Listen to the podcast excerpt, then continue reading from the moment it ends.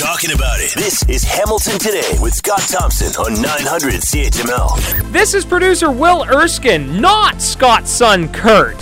His dad made him watch the debate last night. Best sleep the kid has had in years. Ted Michaels and Lisa Pileski are in the news booth, and Scott Thompson is right here. Hey, it's Hamilton Today. Here's Scott Thompson. Jump into the fun. I'm Scott Thompson. We'd love to hear from you. Ted and Lisa are here. Send us a note via the website, Scott Thompson at 900CHML.com. The phone lines are always open. Another jam-packed show coming up, uh, including uh, elections, uh, the two Michaels, uh, a second plane leaving Afghanistan with Canadians on board. Uh, John Ivison going to join us on the campaign trail with Justin Trudeau, and uh, 20 years since the 9/11 tragedy, which of course struck the whole world. We'll talk about that coming up in the show. Uh, poll question of the day. Let's start with that. Uh, did Thursday's last night's debate solidify your vote in the federal election? Did you kids watch the debate last night? Ted, Lisa, did you watch? I uh, tuned in and out here on CHML. Uh, I have to admit it was a it went a little late, and I, my attention is just gone by that point. so uh, it didn't make a big impact for you then, Lisa. I mean, I already know who I'm voting for. I already have my plans set in place. So, so didn't move the meter for you. It wasn't going to move anything for me anyway. All right, Ted, you've seen a couple of these. Yep. What are your thoughts? Uh, I actually enjoyed the football game more than I did the debate last night. I was watching Thursday Night Football with Al Michaels, who had one of the funniest lines ever on a broadcast, and Cris Collinsworth. So I was going back and forth.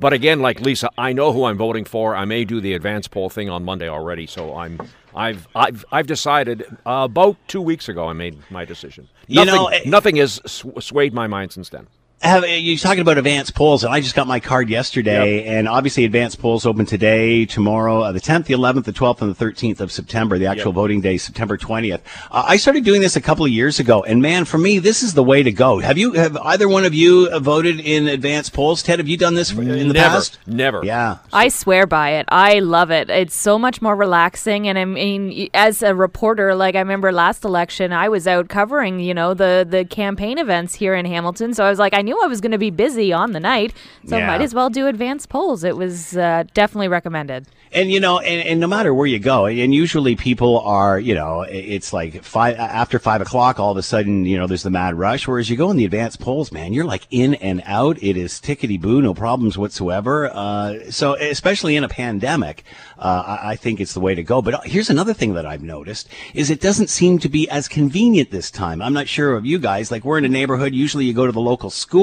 Now that's not the case. It's a bit more of a trek. Have you noticed that? Not, uh, sorry. Uh, not where I am because I'm in uh, basically if I want to do the advanced poll where I live, I can go to what is known as the Center Mall, which yeah. uh, the old big Target store, and massive. It's right in the parking lot of the mall, so you just park, go in, lots of room, out. See you later. Yeah, I, I, have to go a little further for mine because it is normally in a school. But again, I think that's because of COVID. You know, they yeah. want to keep the people coming in and out to a minimum because schools, yeah. you know, full of kids who can't get the vaccine yet. Obviously, that's the reason they want to keep people out of the schools. That's for that's for sure.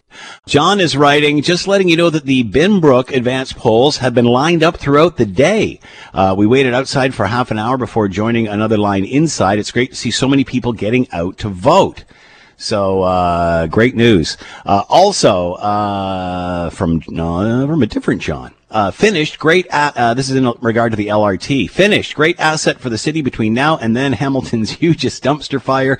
You know how they screw up big projects. Uh, anyway, good news is it's moving forward, and uh, I want to be one of the first on that thing to ding the bell. Uh, all right, uh, as I mentioned, feel free to jump into the conversation. We would love to hear from you. Lots of chatter, especially during an election campaign, of where we're going with COVID nineteen, and and obviously we are seeing a uptick in cases. What the real number we're watching here is what is going on in the hospitals, in the ICUs. Uh, for a, a, local update on what's going on, let's bring in Dr. Elizabeth Richardson, Chief Medical Officer of Health for the City of Hamilton, and with us now. Doctor, thank you for the time. I hope you're doing well. Thanks, Scott. Absolutely. I hope you are too. Very well. Thanks for the time. We appreciate it, and, and especially on a Friday, giving us a bit of an update uh, here. We spoke last week, and I think somebody used the word, uh, you know, epicenter for uh, COVID being Hamilton. Can you give us any sort of update on that and, and, and where we are moving forward? Yeah, absolutely. You know, when we were looking at it last week, we were amongst the top two health units in the province, ourselves in Windsor, in terms of rates of COVID 19. We're still high in terms of our rates. There's been a bit of slowing this past weekend, which is a good thing. Um, but we'll, you know, be holding on to see what comes out of all the activities people have done at the end of summer and over the long weekend before we, you know, really call these trends uh, something that that is sticking. Uh, we're sitting right now at about 65 cases per 100,000 per week. And uh, we still are having a number of outbreaks, 13 outbreaks today that are active, continuing to see those as well in workplaces, um, unfortunately, in our shelters. And of course, we have seen them in daycare centers for some time because kids can't be vaccinated, of course, and unfortunately have had our first outbreak in the schools. So with kids going back to school and all of the things going on, vaccination, of course, is our best bet, but continuing to follow public health measures is really important too, like masking when you're indoors, staying home if you're sick, when you're sick, all of those sorts of things. As you mentioned, obviously coming back from summer and Labor Day and such, uh, and the beginning of school, everybody's been pretty focused on that. Uh, that being said, Doctor, do you think this and, and sort of this change in season will make people re-examine this and think, well, you know, we're going indoors now, I should maybe really think about this? Do you think it will, you know, maybe shove those ones that are that need a little bit of a push over the line? It's a great point, Scott. You know, as we look into the fall and what it means for us, definitely that coming back indoors has been something that's had us all concerned in terms of what it's going to mean for COVID, because we know then people are closer together. There's more opportunities for transmission when we're um, inside compared with outside. So definitely hoping that many of the things that we see going on right now, whether it's going back to school and wanting to be vaccinated to be back at school to reduce the chance of outbreaks there, um, whether it's um, you know realizing your own risk when you're coming in inside and thinking about whether it's time for you. We know it's really complex when people are thinking through these vaccination decisions for many in terms of what might not uh, be the or what might get in the way of them getting vaccinated. And so thinking those things through, talking with a family doctor, a trusted friend are all really important things to do as uh, as people are thinking about the fall and about vaccination.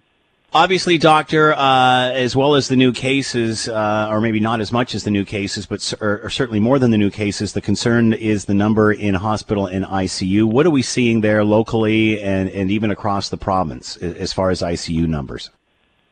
Yeah, the in our local area here in Hamilton, we have seen a, steady uh, tick of people going into hospital, unfortunately, and we know once they're there they're um, at uh, a higher risk of staying for longer periods, and that especially if they end up in the ICU, that they do tend to stay for longer periods. So we do have some of those pressures here in Hamilton um, because of the case rates we've had, and really, you know, all of the the healthcare system is really under a lot of pressure uh, right now, both because of the the climbing incidence in uh, in COVID nineteen, but also just all the other pressures that happen as we go into fall, and and the fact that from a staffing perspective you know, it's, it's been very challenging to keep staffing levels high. So a lot of pressure being experienced right across the health system, including in our ICUs.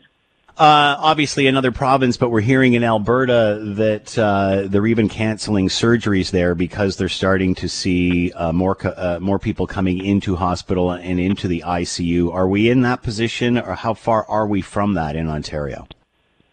Yeah, in Ontario as a whole, it's it's definitely different depending on what region you're in. There are, of course, two parts in the west here with both Windsor and ourselves having these higher levels, and so we're uh, particularly under pressure. And this is where the hospitals all come together and look at how to balance the load across um, the different hospitals in the area. So our hospitals are doing that across this Haldimand, Norfolk, Hamilton, Niagara, uh, Brant area as well, we do see um, that they're looking at things like surgical volumes and those sorts of things and, the, and what can be held off. And so, you know, unfortunately, we've never gotten to the stage where we could really catch up yet in this pandemic in terms of the, the care that is needed. Um, and it's absolutely one of the things that's on people's minds within the health system is not only, you know, what is the care they need to provide for the people who are coming in today and sick, but also the people that haven't been able to come in to have things that may have been elective to do um, or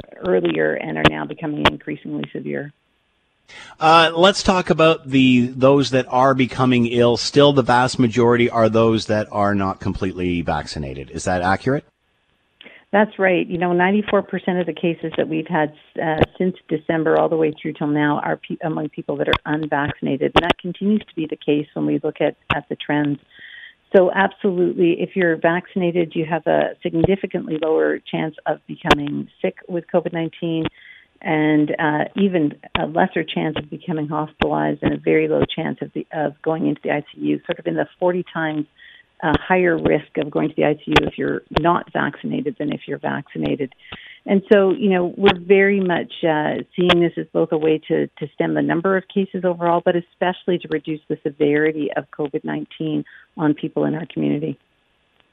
Uh, what are you? I'm, I'm still getting questions about people saying, "What are we going through all this stuff with vaccines?" They're still talking about masking. We're still doing that. It doesn't seem to have helped. Uh, now they're, you know, people are talking about lockdowns in future, which of course that isn't the case at this point. W- what do you say to people that are just confused about the messaging?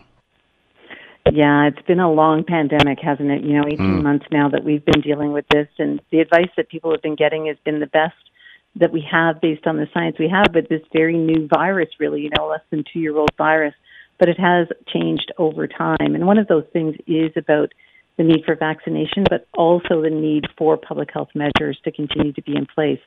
We do know that, that people who are vaccinated can still get infected and can transmit it to others, probably at a lower rate than um, than those that are unvaccinated.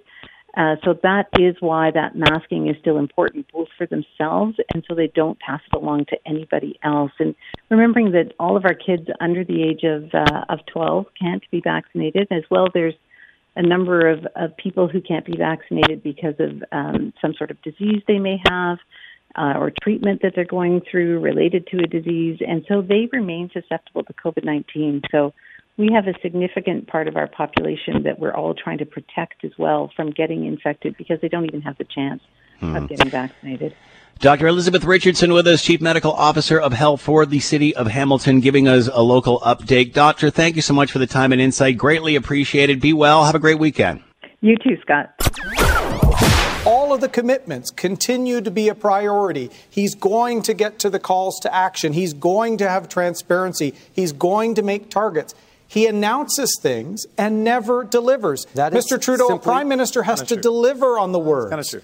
Not just that fancy words to make true. promises, and, and, a plan to get there. By the way, Mr. O'Toole, I won't uh, take lessons from you on making promises and not following up. When we you, see you are beholden lessons, to the gun sir. lobby, we're holding to anti-vaxxers. Wow, uh, won't take lessons. He's not taking lessons from a lot of people. He's not going to take lessons from the Green leader, uh, the Green Party leader, Annamie Paul. He's not going to take lessons from O'Toole. Uh, man, uh, you know what? The drag is when you're prime minister, you get it from all angles during a debate, and that's what we saw last night.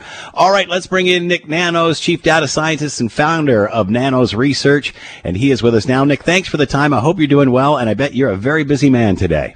Well, yeah, you're busy too. There's lots of news on the election, so it's great to join you and your listeners.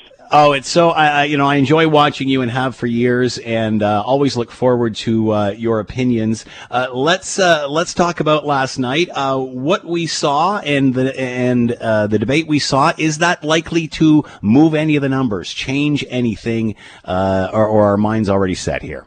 Scott, are you talking about the demolition derby that we saw last night, or something else? That was a political demolition derby. You know, like where the cars they're already yep. kind of beat up before yep. they go in, right? Because we've had the election, and then they start ramming each other, and then there's smoke coming out from under the hood. Lots of drama, and then lots of oil fire. Loses. Everybody loses. Like the winner looks like they've lost because they've just been so damaged. I, uh, I think uh, so. I considered it a political demolition derby last night. I watched the whole thing, but uh, in fairness to uh, to the leaders, um, I didn't think there was anyone that was a clear winner or a clear loser. They all got their shots in. They all took their shots. Uh, some were a little more entertaining than others, and uh, and you know it was it was interesting. I think the format uh, the format wasn't ideal, and I'll tell you, maybe I'm old school, but I would have liked uh, the leaders each to have had two minutes to to make a pitch at the end, like closing remarks, because I want to hear the pitch. Like, yeah. what's your vision? Why should we vote for you? And uh, it was kind of like an abrupt ending. It's it's it's like a, a fight, and someone forgot to ring the bell to tell us that it was over. You know, I agree with that. I agree with that 100, percent Nick. I mean, I thought that at the very end. It's over. It's over. That's it. You know, we're to we're to go home now, so to speak. Um, so yeah, it would have been nice to hear a summary from all of them. That being said, there has been some critique about the debate, yep. but I thought uh, the women, and I guess uh, Evan Solomon at the end there, but I thought the women did a great job of keeping them on point. And you know remember uh, past debates, that was the big complaint. It was like a free for all. Everybody was talking, you couldn't understand anybody. So I think those moderators did a great job of A, okay, your time is up, and A, and B, that's not the question. We need to go here. What are your thoughts? And you know, the thing is, is that, you know, you don't want to be the moderator. And I'd like to say no. for the record, I never want to be a moderator for any kind of debate. I just like yeah. to say in case that because it's a tough job. Think of it this way: you're dealing with the biggest egos in the country on that yeah. stage, and you have to say, listen, your time is up. We're going to the next person. So it's a it's a difficult uh, it's a difficult job. Uh, any way you cut it, and and no one's ever going to be happy with the with the moderator. What what can we learn from the overnight numbers? Can you learn uh, much from these overnight numbers, or does this take a while to, to, to sink into people's uh, consciousness? Nick? Yeah, it takes a, it takes a couple days, and uh, the way I look at it, there are people that watch the debate directly and that will start to form an opinion. We'll start to capture that in today's tonight's uh, nightly polling. And then there'll be other people that will tune into your show. They will read the news, watch the stuff on on uh, you know watch the news, and then and then they'll make a decision based on what other people think and and do an analysis.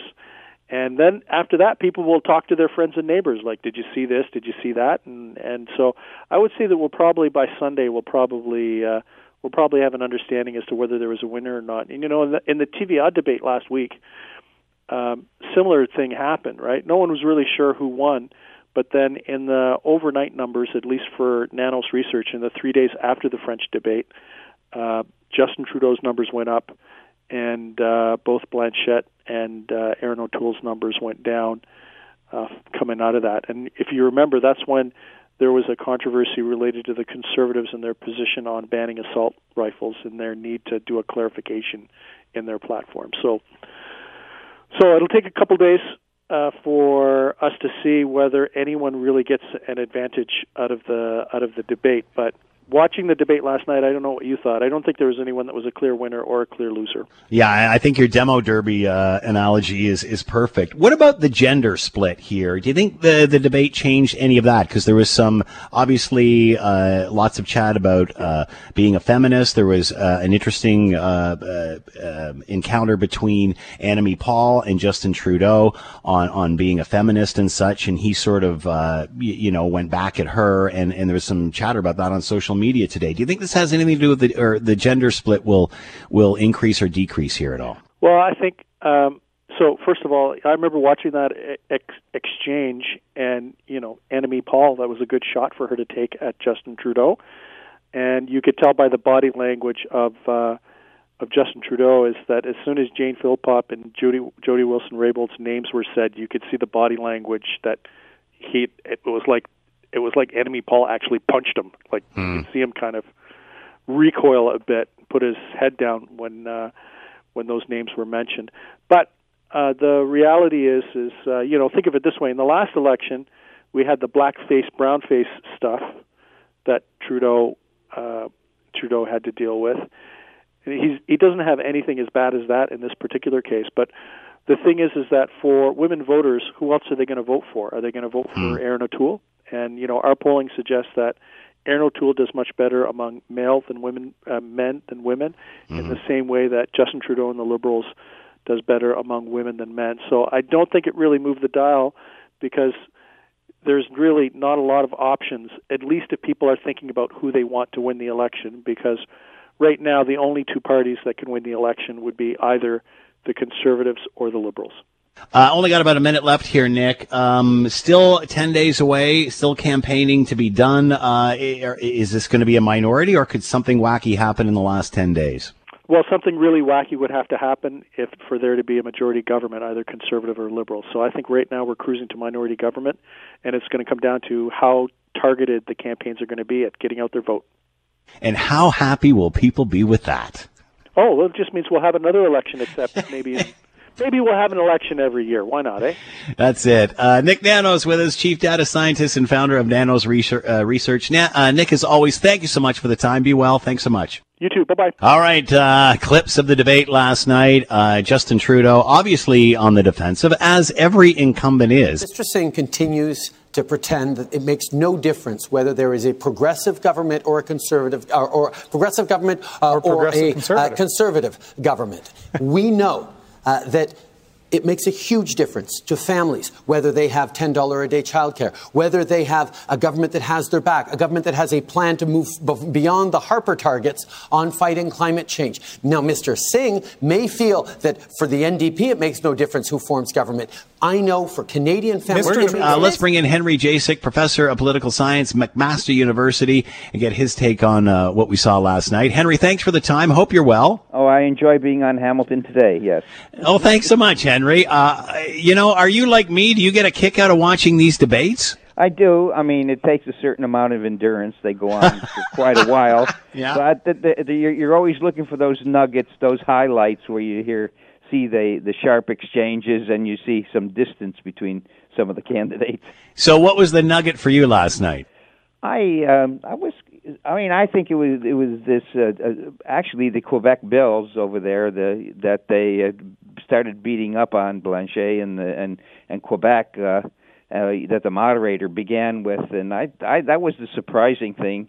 I I think it's really a, a fe- it's not I mean this is a federal election uh you know debate. I, I that's primarily a provincial, you know, provincial issues they were talking about. Even though there is a, a federal interest, but I it it just uh, you know I just think that was sort of a a tra- you know just it just really you know threw a threw a, a weasel in among the chickens. I guess is the best way to say it. It certainly uh, ended up to be a uh, feisty night, a rough night for the prime minister. But again, yeah. these debates usually are because it's it's usually four against one, uh, right. uh, so to speak. Uh, that being said, is is the prime minister as effective when he's negative and on the on the attack as opposed to sunny ways?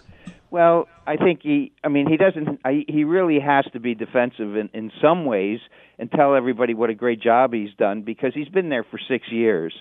So he can't just basically, you know, wing it and talk about all these great aspirations and all the wonderful things he's going to do because he gets attacked as he did. Well, you've been in office for 6 years and things haven't worked out well and they they they make their argument there. He's got to have good arguments that we can understand saying my 6 years has actually been 6 good years for Canadians and he's he he has to try to you know defend his record. That's what he i think what he has to do and make people feel good about what he's done. That's uh, and so he he i think that's the that's the only way he he can go and and and uh, essentially uh, win the election. So how did he handle the scrutiny last night? I th- i thought he did pretty good. I thought he did uh, you know reasonably well. I mean he's polished. I think he looked good and he sounded authoritative. And I think people were probably happy to hear him talk about something other than the virus. uh, which of course they got used to him with his daily, you know, press conferences. Uh, but I, I think really the the person who who really lucked out in this whole thing was the was the leader of the opposition, Erin O'Toole, who this is the first time that I think probably a lot of people would have seen him uh, and and seen him perform, and I think he did a, a marvelous job. You know, he sounded intelligent, articulate. Uh, he seemed like a person who, if we had him as prime minister, we'd probably say, well, he's doing a decent job, and he's a we're we have a we're proud Canadians if we have a prime minister like that. But uh, you know, it, it didn't blow away, it, you know, Trudeau because he didn't make Trudeau didn't make any big mistakes. He he's a veteran, good veteran enough to know that you know when you're playing defense, you get you can't make a mistake. So he he was very good about that. So the edge was I think went to O'Toole, but uh, there was not a big gap there to to run for the winning touchdown. Obviously, we certainly know the history of the Greens and where they are in all of this. But Annamie Paul, man, she uh, she held her own last night. Yeah, well, she's very aggressive. She's a very very bright person, uh, intelligent, and she's got her you know her things her her own issues to grind.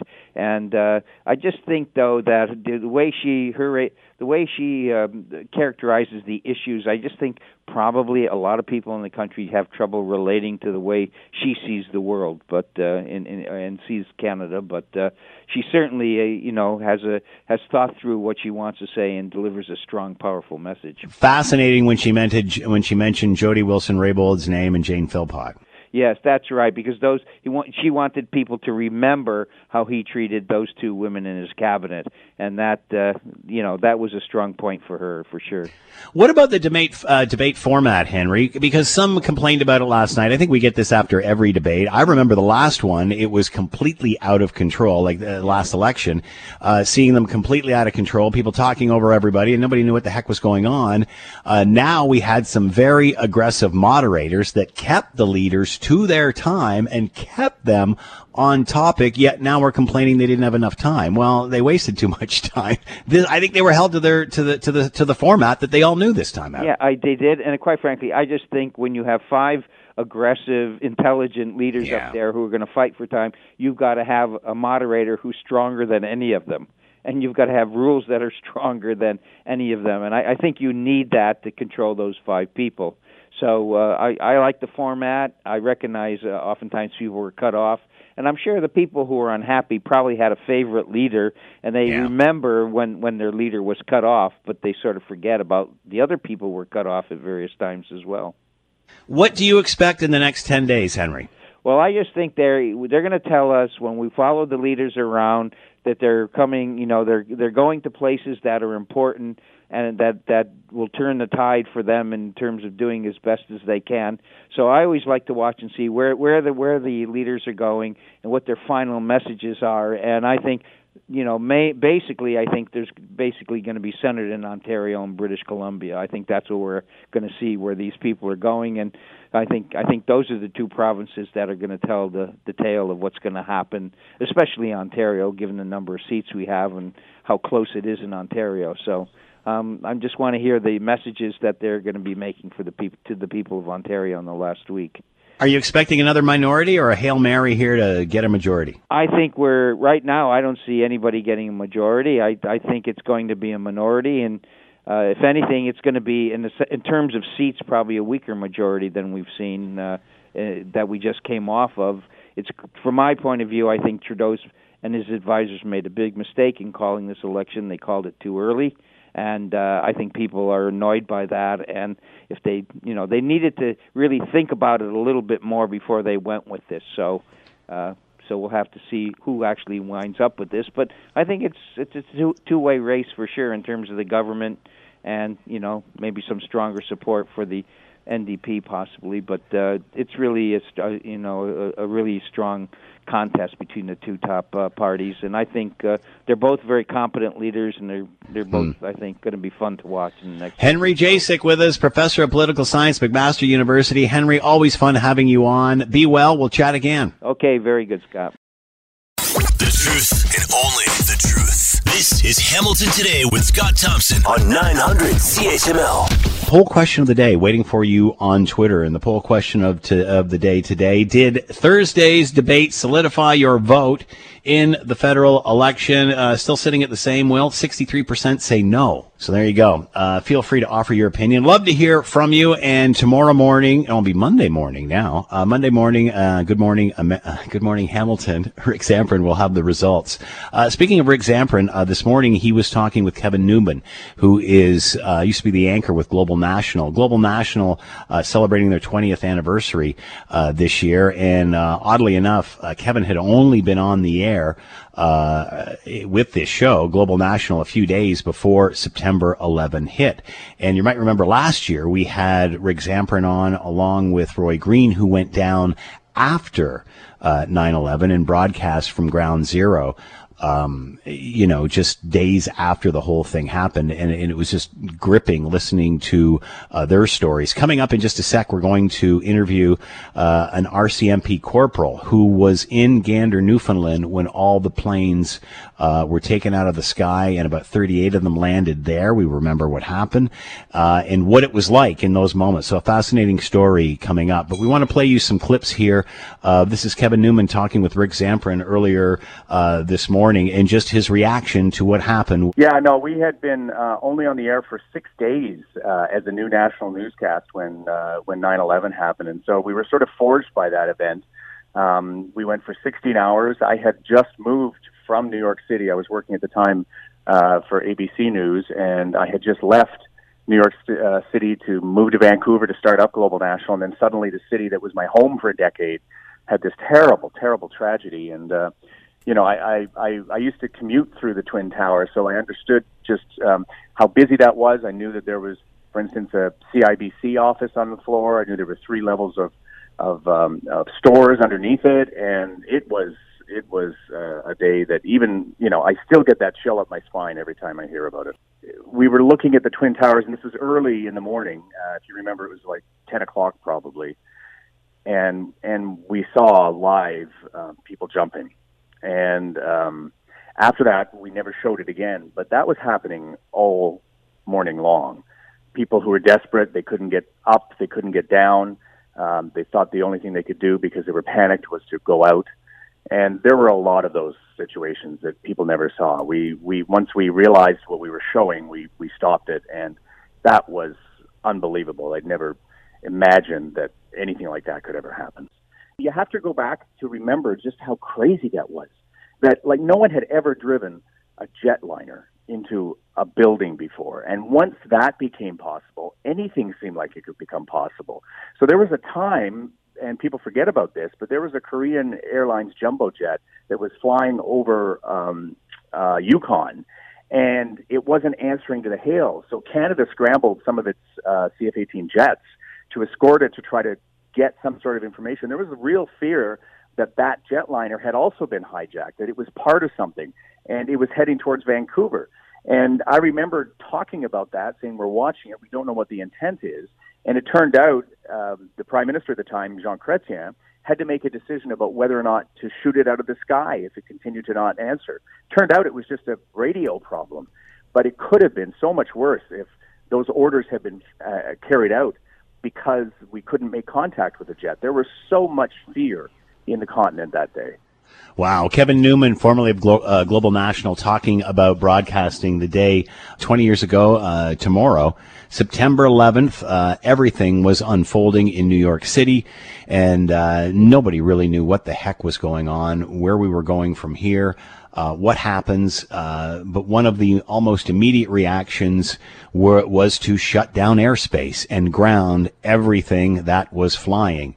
And as a result of that, uh, flights were redirected. Total of 38 airliners carrying more than 6,500 passengers uh, found shelter at the international airport in Gander, Newfoundland.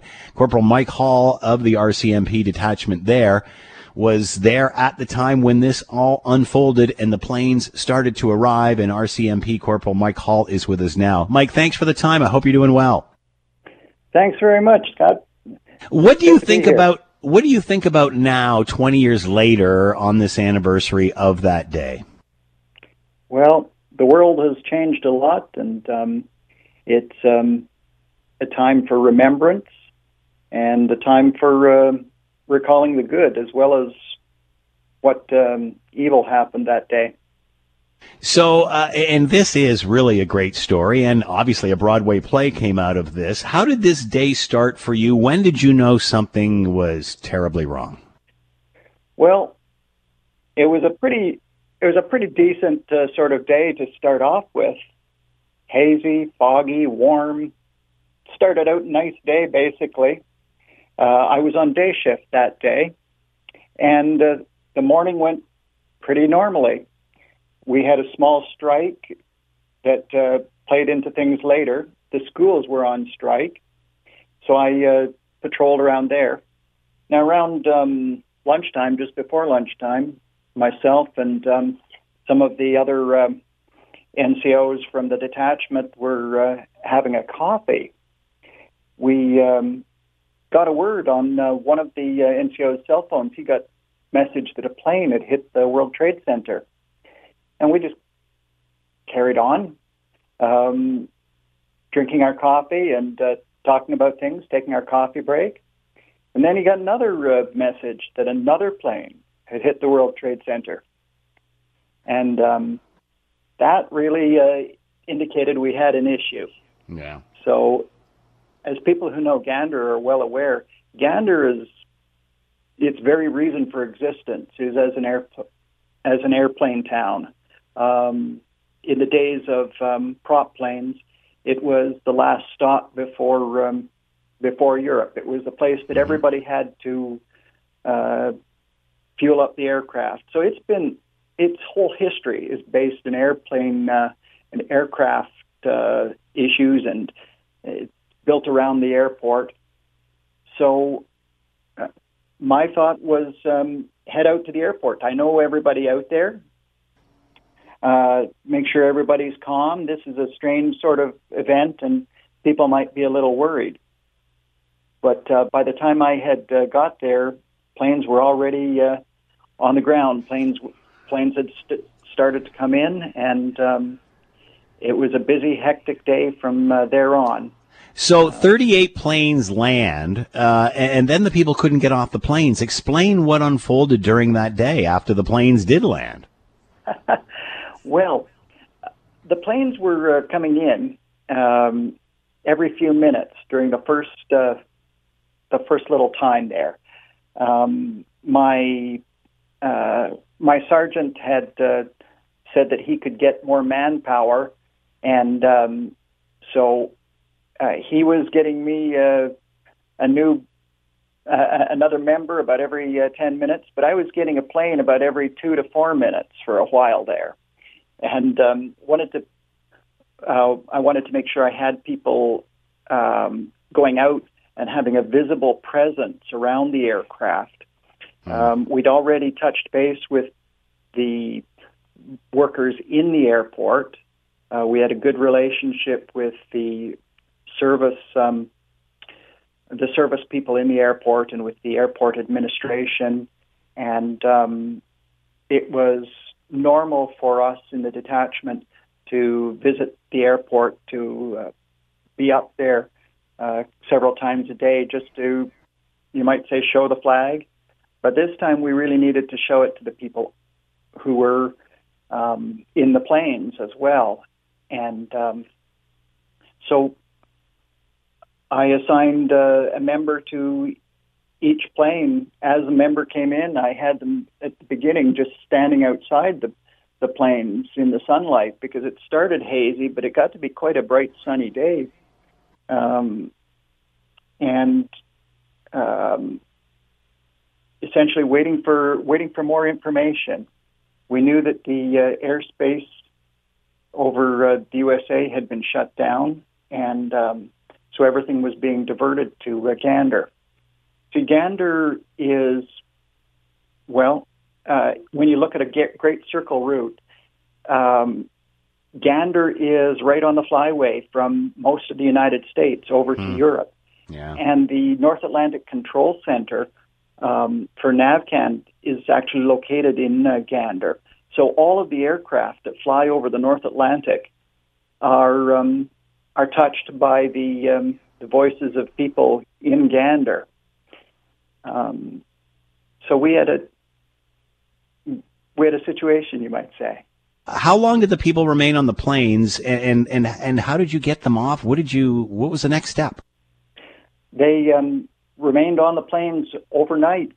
They didn't uh, leave until the um, the school buses picked them up. The school bu- the school bus drivers uh, suspended their strike and came and uh, drove everybody to the um, locations that uh, um, emergency services had uh, put together, the shelters for the um, roughly 6,500 uh, people that uh, were in those planes. Uh, Mike, how did you keep those people calm? Did they know what was going on at that point? I think some of them did.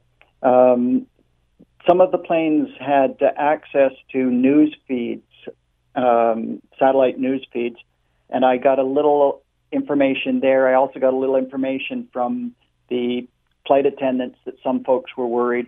You see, I went out personally and I walked out to each of the um, airliners. That was about 16 miles of walking that day because um, Gander International Airport is a big airport.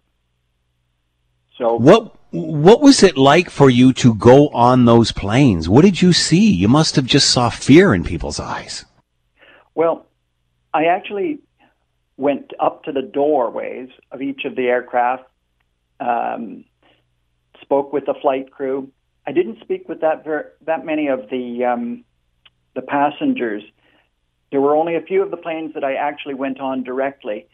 The flight crews were doing amazing work, keeping people happy, and um, I know that there was uh, there were quite a few planes where the flight crews really wanted the most important information, which was what's the number for uh, local pizza in order to Mm. um, get pizza brought to the airport. So So what? How how did you make those people comfortable that night? Uh, So it, did literally uh, pizzas start arriving? I mean, I, I never thought of that. You got to feed these people. Well, beyond a certain point, my uh, role uh, shifted from being out on the tarmac and keeping contact with all of the members who were out on the tarmac um, to um, working in the emergency control center of the um, of the airport. That was a center where Transport Canada, the police, the um, uh, border services, and um, even the officers from the RAF detachment uh, all were together, um, getting the latest information and feeding it out to the proper places. But that was over the course of several days. On So getting back, getting back. Sorry, go ahead. Go ahead.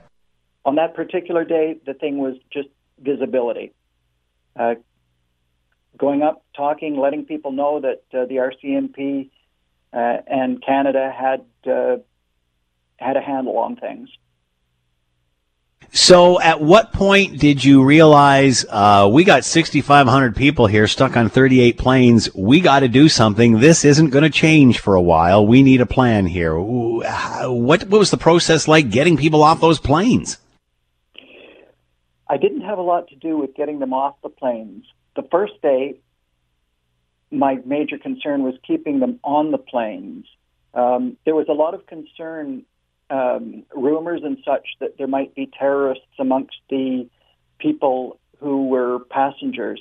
And in one particular plane, the uh, the flight crews actually were concerned about certain passengers um, whose behavior uh, led the flight crews to think that these were very suspicious uh, people. I went in personally um, and through translation uh, was able to uh, allay the fears of um, many of the people. So, you had to keep them on that plane for that first day for security reasons. Absolutely. Wow, it must have been just a logistical nightmare trying to figure out who everybody was and, and, and where they were all from. Well, the airlines were very good about this. Everybody cooperated, everybody got along on things. Naturally, there were a lot of stresses, but everybody pulled together. That's the important thing. Everybody pulled together. So I believe the airspace was closed, if I remember correctly, for about five days. Um, so what was Gander, Newfoundland like during that time? Well, there were a lot of um, visitors, you might say, because once people were off the planes and uh, billeted wherever they were, some in the schools, some in the churches, uh, some in people's homes, not only in Gander but in the surrounding communities as well. Um, people were walking up and down the uh, the streets of uh, Gander. They bought pretty much all the underwear in all of the stores because people didn't have access to their baggage. Yeah. Um, the pizza shops probably made a fortune because everybody was buying pizza. Hmm. The telephone company, um, Bell Aliant, put out a um, uh, put out tables with phone access so people could call back home without having to use cellular, and um, it was rather carnival-like um, in a sober sort of way. Um, but it was unique. I can't describe it any other way. How does Gander look back at this now? After this was all over, after it was done, I mean, my goodness, Gander must have been so proud. Well, they're Newfoundlanders, and hospitality mm. is bred in the bone in yeah. uh, Newfoundland. It's it's a natural way, and indeed, hospitality and courtesy have been hallmarks not merely of Newfoundland but all of Canada. It's something we're known internationally for. What do you think about when you think back at that day? Well, I wish it had never happened, but I'm glad I was able to do my part while it uh, while it was going on. RCMP Corporal Mike Hall has been with us, uh, and Mike was there when uh, 38 uh, airliners with 6,500 passengers on board started landing in Gander, Newfoundland, when the airspace was closed because of 9 11. Mike, if nobody's ever said it, my goodness, you are a hero. What an incredible story. Uh, and thanks so much for sharing it with us. Uh, and, and I'm sure there's memories there that you'll keep forever. Thanks so much for sharing your story, Mike. Thank you, Scott. RCMP Corporal Mike Hall talking about what it was like on September 11th when 38 airliners started landing with 6,500 passengers on board in Gander, Newfoundland, and then the kitchen party started, I guess. All right, uh, debate last night, lots of chatter in regard to Afghanistan and how we should have been focusing on that as opposed to calling another election.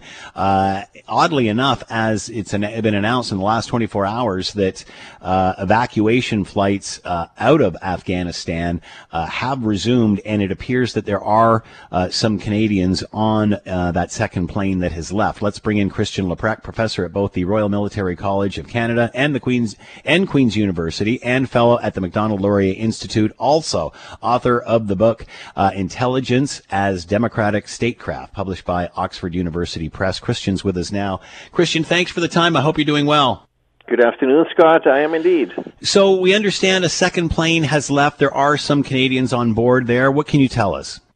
Yeah, it appears that uh, a number of nationals are on board um, uh, Germans, Americans, Ukrainians, Brits.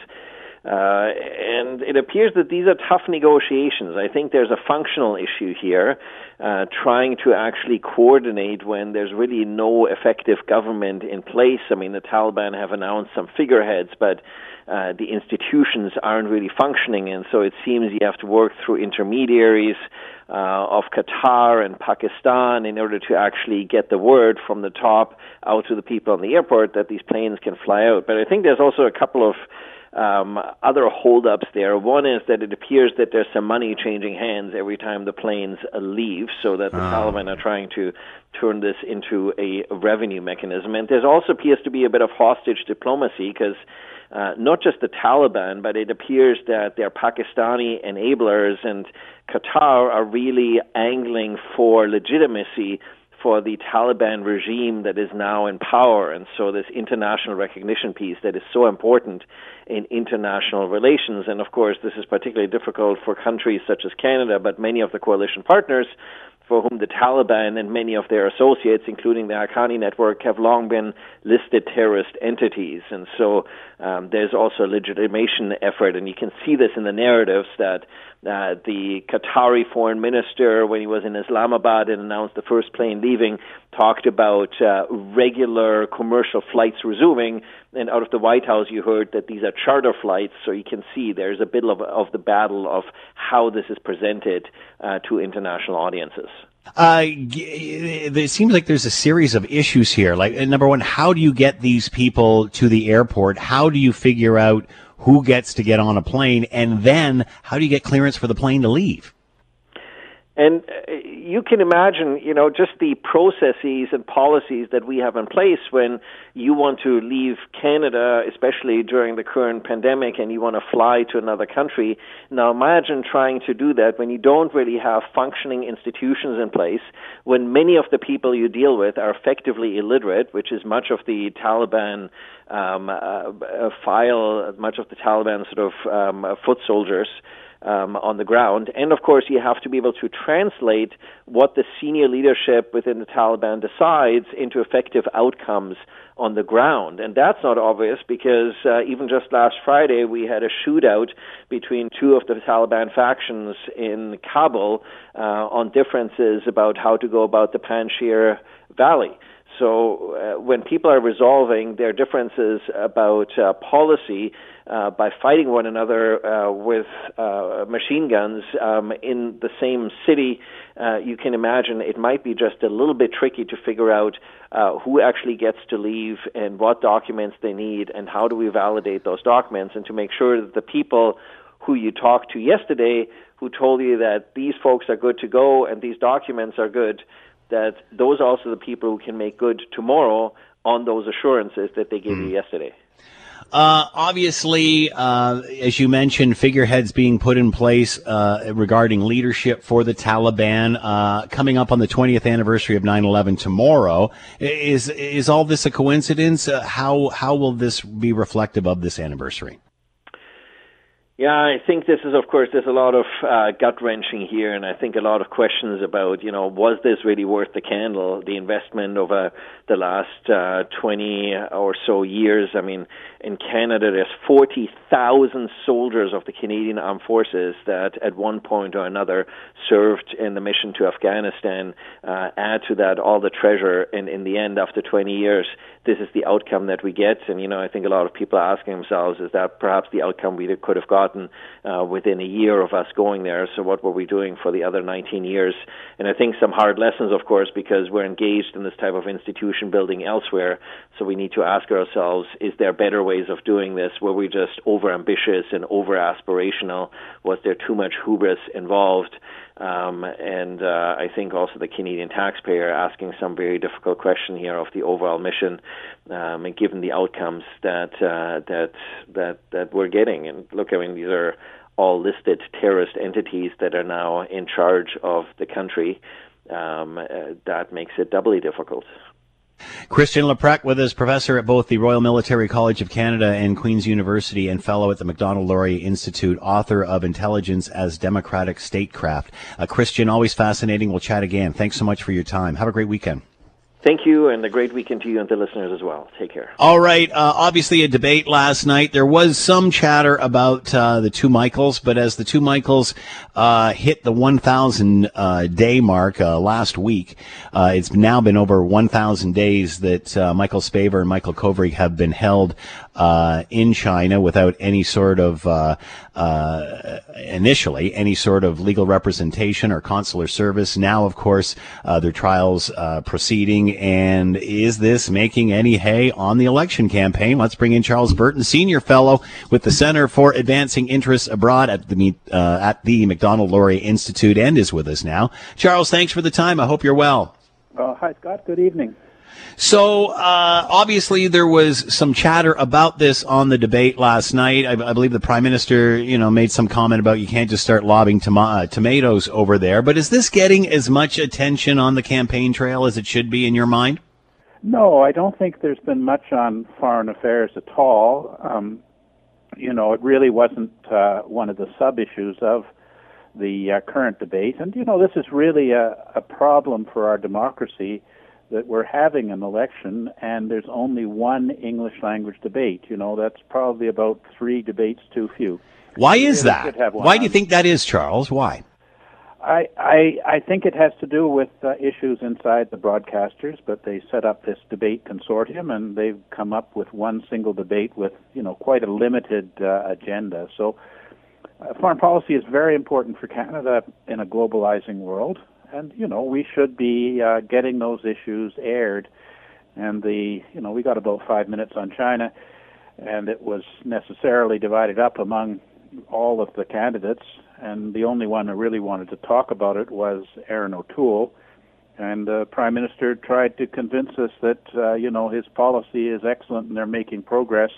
But uh, as you say, it's more than a thousand days that Kovrig and Spavor have been stuck in prison hell, and we don't have any indication that any of the political parties have any real commitment to do anything to get the Chinese to release them.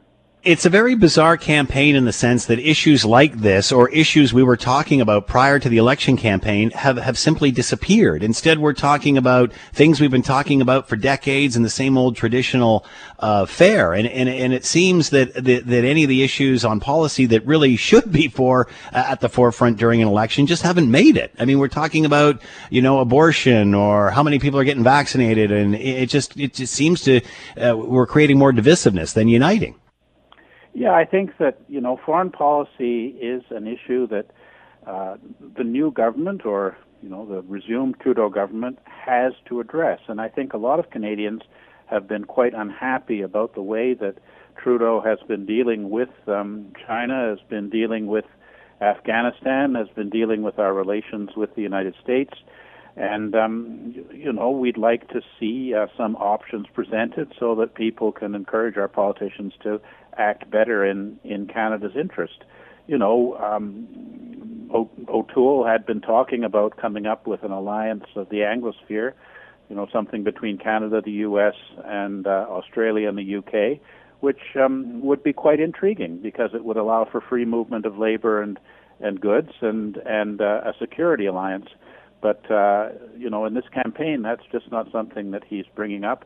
I, probably because of the nature of, of campaigning, where there's really no venue where we're able to get into anything particularly serious. Um, you know, beyond saying uh, the liberals didn't do it properly, and the liberals saying the other guys uh, uh, are incompetent to do it. You know, like how are we supposed to vote based on that?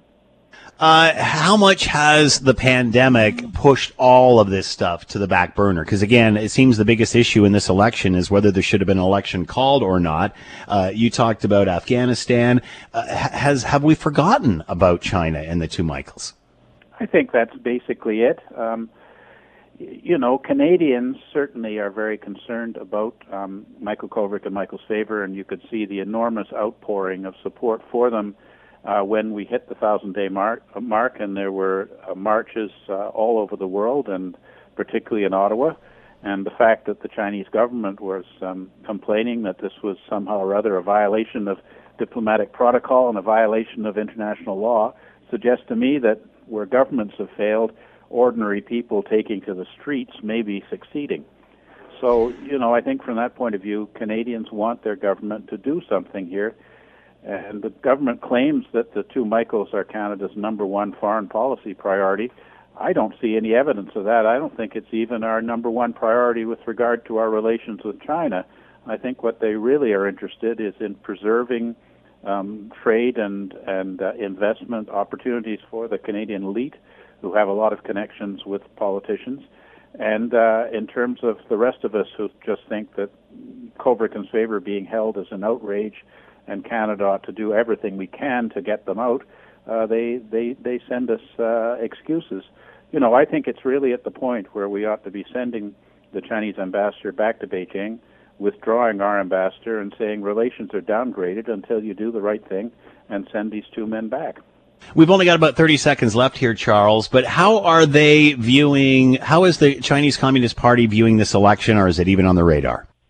Oh, I think there's no question that, uh, you know, by a statement by the Chinese ambassador, completely out of protocol, that uh, the Chinese are worried that the conservatives are going to come into power, as the conservatives have a very large section on China in their election platform, and none of it would be anything that people in Beijing would like. The other parties, I think, don't really want to talk about it. So you know they the the the Chinese Communist Party favors the Liberal Party. I you know I I'm not I I wouldn't take that as anything particularly against the Liberal Party, but you know that's the party that they feel will be the best for their own interests and. I think that there have been accusations of some Chinese interference in trying to get certain candidates defeated, candidates who have been active in promoting um, mm. the, the Uyghur genocide uh, identification and calling for foreign um, agents registry acts and so on, all sorts of things that China would not like to see. Charles Burton with us, senior fellow with the Center for Advancing Canada's Interests Abroad at the Macdonald, uh, Macdonald Laurier Institute, talking about uh, this election and China and the two Michaels. Charles, as always, thanks so much for the time. Be well. Good night. Take care. You too.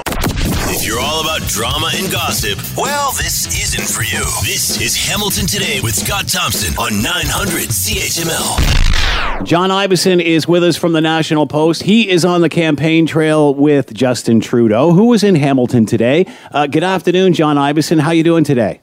Good afternoon. How are you doing? I'm doing well. So, what was it like on the campaign trail in Hamilton uh, with the Prime Minister today? Was there any protesting? Uh, no protest. We were doing a, an event at uh, Soccer World, which I think is on Fred Street, and uh, it was pretty heavy security and obviously an indoor venue. So, uh, so nothing yet, but I suspect we will see some uh, protests later on today. We're heading towards, I think, Whitby, Ontario, for a, a rally this evening. Uh, do you think the protests are hurting or helping the Prime Minister, John? Oh, hurt, uh, helping him, definitely helping him. I mean, the uh, Liberal MPs have told me that at the door, uh, most people they talk to say you know, these, these are unacceptable protests. You can't have violence on the campaign trail. You can't have people throwing stuff. And therefore, they're more likely to vote for Trudeau than, than not. Do they blame the opposition for the protesters? I don't think so. I mean, you know, it's pretty clear uh, that uh, that uh, Erin O'Toole has condemned these protests. I mean, I was on the Liberal bus when the first protest happened in Nobleton and then the one in Bolton. And uh, in between those two events, the Conservatives put out a statement condemning uh, that kind of anti-democratic tactic. So it's pretty clear that the Conservatives are not um, they're not organising it. I don't think that they're particularly benefiting from it either. I mean, if you're anti-vax, then uh, Erin O'Toole's position really is not for you either. It's uh, your choice is pretty much limited to Maxime Bernier's People's Party. Uh, that being said, is this helping Maxime Bernier's People's Party? Obviously, we've seen him uh, go up in the polls. Does he does he condone this sort of behavior? Well, I'm not sure he condones it, but he uh, he hasn't condemned it, and I mean, I think he um, is pretty explicit in the fact that uh, uh, he thinks it's wrong to for uh, to have mandatory vaccination, for example. They are definitely benefiting. I mean, I think we're going to be all be surprised by how well they do in this election. I'm not sure that people, when they're asked by pollsters whether you're going to vote PPC, are, are comfortable saying that they are. But I, you know, I suspect that some of these polls that are showing them up around eight or nine percent are could well be accurate. And if they, if they are accurate, then that's bad news for Erin O'Toole because he's, uh, while I think Maxime is, is growing uh, his voter base, I think there are people who maybe didn't vote before or who are non-partisan. But there are a good number of conservatives in there too. I would think. So, do you think the conservatives are forced with, or could be forced with a split, uh, a split vote, just the same way the NDP and the Liberals are? Yeah, I think the numbers are nowhere close to to the NDP Liberal switchers. I mean, I think that that is really the story of this campaign. If the uh, if the Liberals can scare NDP voters into Liberal ranks, you know, I call it Project Fear. Uh, we've seen it. It's a movie we've seen time and time again, and if they've managed to do it again, um, you know, that's kind of the election. I mean, it, I think uh, one that I saw estimated that one in five voters fits in that category of Liberal NDP uh, switcher. You know, the, the, the number of uh, conservative PPC switchers will be uh, minuscule in comparison. But but obviously, it's going to hurt uh, hurt the Conservatives at the margins, and just as uh, it will hurt the Liberals at the margins if the NDP vote stays home. Uh, obviously, a much different campaign for Justin Trudeau uh, this time out. Sunny Ways, the first time, uh, it, it, seems a bit more negative, a bit more aggressive, uh, more on the attack. Is that working for the Prime Minister? Well, I think he, I don't think he had much choice because the um, the party was in free fall. The time for change number was rising steadily, and nothing was working for the Liberals. And I think that's when you saw the Liberals go negative over gun control. And I think they did get they did manage to arrest uh, the, uh, the slip in their own their own vote and the rise in the Conservative vote. I mean, the Conservatives haven't risen. In fact, they've kind of been pegged back a little bit in the last uh, some of the last polling. So, you know, going negative, it's, everybody condemns it, but it, and I think this uh, this idea of scaring uh, New Democrat voters over a, a, conservative leader who is who is who has people in his caucus who are uh, anti-choice, uh, who are in favour of assault weapons. All these things are, are uh, obviously an anathema to progressive voters, and that's what Trudeau is now relying on. There's very little, other than perhaps childcare. And today he talked about his healthcare policy, but, but it's it's far more about what Erin O'Toole would do to Canada and what uh, a re-elected Justin Trudeau would do. Are you surprised, John, that especially in the debate last night, we kept coming back to why are we holding an election in the middle of a global pandemic? Many thought this would subside after the election was called. Most people don't want elections anyway. However, it has Yeah. seemed to be a sticking point here. Why do you think that is? Well, I think the contrast was so great. You know that, that, that it was clearly uh, uh, Trudeau's own vaulting ambition to get his majority back, and it contrasted so greatly with the idea that uh, uh, we had we were in the middle of a pandemic, that Kabul fell the day that he called the election, and there was all these uh, all of Canada's allies in Afghanistan who couldn't get out. You know, these were life and death uh, events, pretty consequential events and yet we were having a, an election really over over nothing. I mean, you know, while Trudeau was touting the childcare plan today, just uh, Jagmeet Singh had made clear that he would have supported that program even without an election. So, you know, it comes back to that question: Why are we in an election? Trudeau keeps making out there are monumental choices between the, the different parties. When you look at the platform, there really is not that much disagreement between what uh, Singh would propose, what O'Toole would propose, and what uh, what Trudeau would propose. Uh, the polls uh, showing both parties virtually neck and neck. Do you think that's what we'll see coming out of the other end of this September 20th, John? Or do you think that uh, someone will break ahead? Well, the debates are generally, you know, you don't see the typical knockout blow, but you do see movement after the debate. And it was not a great night for Justin Trudeau last night. You know, there were four other party leaders pretty much ganging up on him. And he looked a little bit, uh, if not desperate, certainly he realized the, the urgency of the situation. And he, you know, he's trying to rattle off his attack points. Um, just as, uh, uh, you know, it was a very rigid debate format, which didn't didn't help him. But you know, he, he was trying to get five points, and, and when there was barely time for one. So I don't think it was a great night for him. And he realized when you watch him today, you could you get that sense that there is this sense that it, it might all be slipping away. So you better work extra hard and and perhaps double down on some of these uh, attacks that he's making on O'Toole. John Ivison has been with us from the National Post. You can read him there on the campaign trail with Justin Trudeau. John, thanks for the time. Much appreciated. Be well. Thanks a lot. All the best. That is a wrap for the show at 628. The Ti-Cats and Argos coming up next, the pregame show. Thanks for listening. As always, greatly appreciated. Uh, thanks to Will and Ted and Lisa for all being a part of this. Uh, as we do on Hamilton Today, we give you, the customer, the listener, or in this case, Radley, the last word. Hey, Thompson, it's Radley. Why'd you leave me out today? I was sitting here waiting for my call. What's going on?